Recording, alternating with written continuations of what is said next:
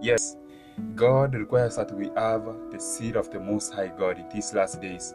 For God loves His own people. God cares about us.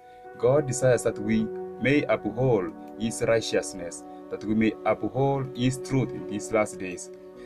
Oh, friends, the Israelites placed upon uh, over the, the upon, okay, the Israelites placed over their doors a signature of blood to show that they were God's property.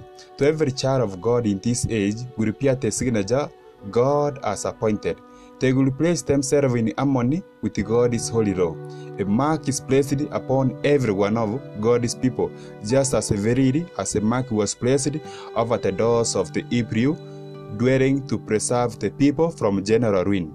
God declares, I gave them my Sabbaths to be a sign between me and them, that they might know that I am the Lord that sanctified them. Ezekiel chapter 20, verses 12. There will be a sharp conflict between those who are loyal to God and those who cast scorn upon His law. The church has joined hands with the world. Reverence to God's law has been subverted. The religious leaders have taught for doctrines the commandments of men. As it was in the days of Noah, so it is in this age of the world. But shall the prevalence of disloyalty and transgression cause those who have reverenced the law of God to have less respect for it, to unite with the powers of earth, to make void God's law? The truly loyal will not be carried away by the current of evil. They will not throw scorn and contempt on that which God has set apart as holy. The test comes to everyone. There are only two sides. Which side are you? Manuscript Release, Volume 39, March 23, 1899. The Roman Church has not relinquished her claim to infallibility, and when the world and the Protestant churches accept a superior Sabbath of her creating, while they reject the Sabbath of Jehovah, they virtually acknowledge this claim. They may cite the authority of the apostles and the fathers as evidence and authority for this change, but the fallacy of their reasoning is easily discerned. The papist is sharp enough to see that Protestants are deceiving themselves, willingly closing their eyes to the fact in the case. As the Sunday institution gains more favor, he rejoices, feeling assured that it will eventually bring the whole Protestant world under the ban of Rome. The change of the Sabbath is the sign or mark of, authority of the Roman Church.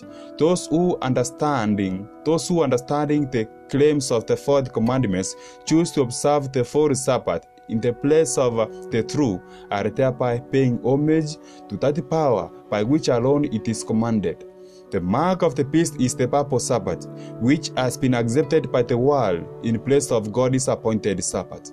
No one has yet received the mark of the beast. The testimony the testimony time has not yet uh, come. There are true Christians in every church, not excepting the Roman Catholic Communion. None are condemned until they have heard the light and have seen the obligation of the fourth commandment.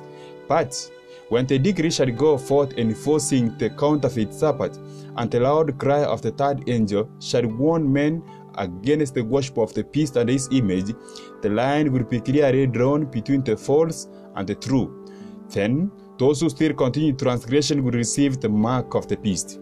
With rapid steps, we are approaching this period when Protestants, Protestant churches shall unite with the secular power to sustain a false religion, for the opposing of which their ancestors endured the fiercest persecution.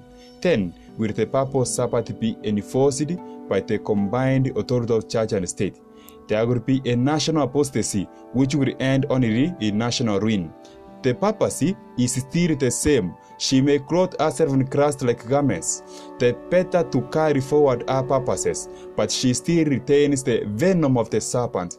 Our principles are exerting their influence in legislative halls, in churches, and in the hearts of men, but she is the same as in the days of the Reformation.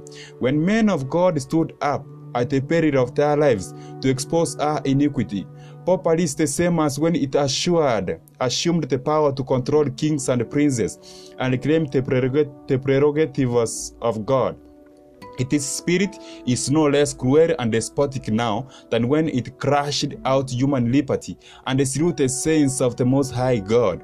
Who are the saints? Revelation chapter 14, verse 12, the Bible says, Here is the patience of the saints. Here are they that keep the commandments of God and the faith of Jesus Christ. Protestants have tampered with and patronized popery by compromises and concessions, giving a vantage ground which papists themselves are surprised to see and fail to understand. The Protestant world needs to be aroused to resist the advances of this most dangerous foe to civil and religious liberty. When the state shall enforce the degrees and sustain the institutions of the church, then will Protestant America have formed an image of papacy.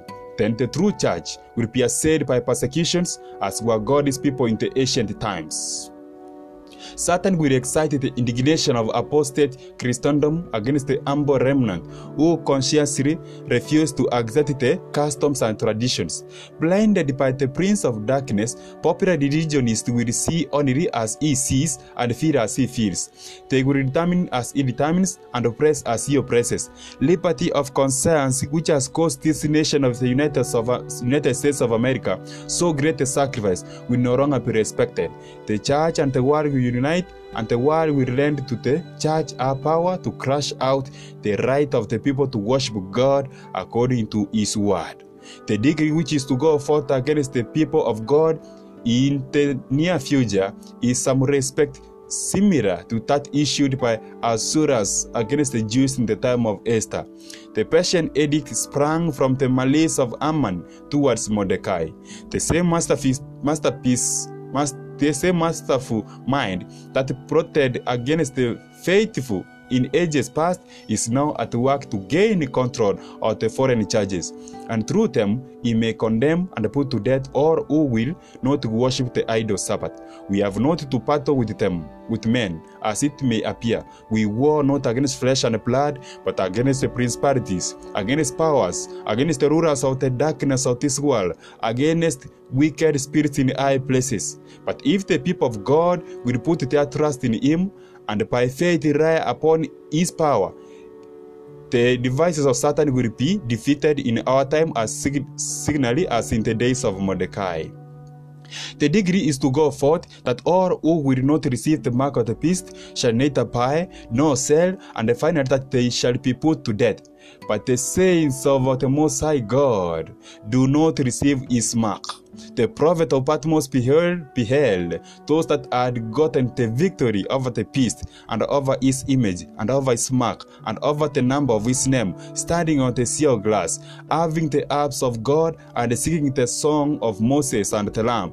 Paul writes to the Romans, If it be possible, as much as light in you, live peacefully with all men. Romans chapter 12, verses 18.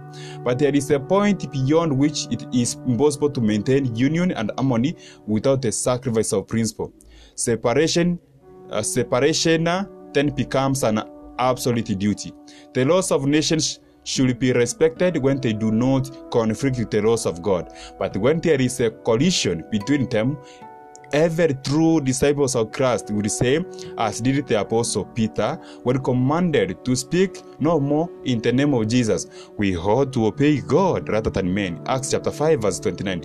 Manuscript released volume 51, April 2nd, 1899.